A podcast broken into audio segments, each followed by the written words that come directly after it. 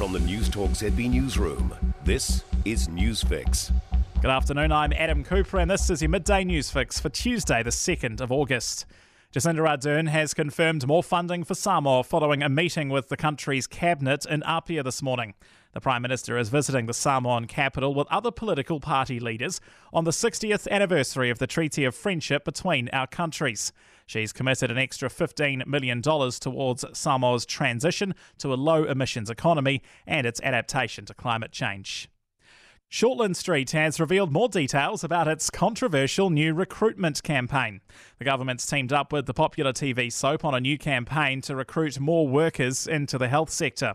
It's also offering financial incentives to get overseas doctors and nurses to come here.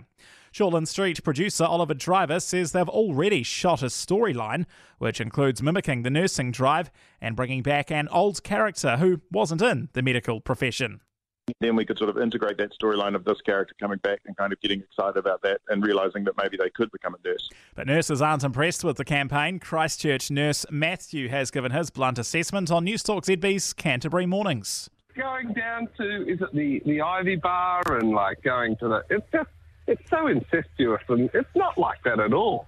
Andrew Little, where is his head at?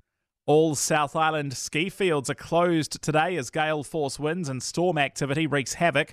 Milford Road is shut because of the risk of avalanche, and State Highway 8 between Tekapo and Pukaki is closed by fallen trees. Met Service meteorologist Peter Little says it's been a blustery night across much of the country. We had a gust of 156 kilometres an hour at Puysegur Point, which is in the southwest of Fiordland, and also in the southwest of Stewart Island at Southwest Cape, we had a gust of 148 kilometres an hour. The onus for disclosing electoral donations is to be firmly on parliamentary parties. The government will change electoral law following the New Zealand First Foundation court case. Under the current law, an entity at arm's length from a party was allowed to take donations without disclosing the donors. Justice Minister Kiri Allen says following the change, it'll be up to individual parties to manage. Here, what you've got is people didn't realise that they were giving to a foundation that was separate and distinct from the political party, did so in good faith that it was being passed through. She says they likely found out last week that wasn't the way the High Court viewed things.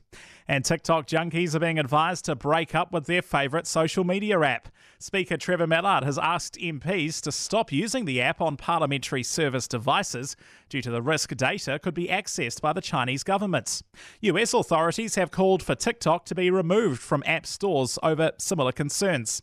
Gorilla Technology Chief Executive Paul Spain says all TikTok users should be considering deleting the app from their phones. TikTok is incredibly addictive, but it, it, probably doesn't do anybody much good. Give it up the same way it's it's worth giving up smoking. In sport, Lewis Clareburt's coach is frustrated the champion swimmer's success isn't reflected in his funding. Gary Hollywood says his training program is effectively run on the smell of an oily rag.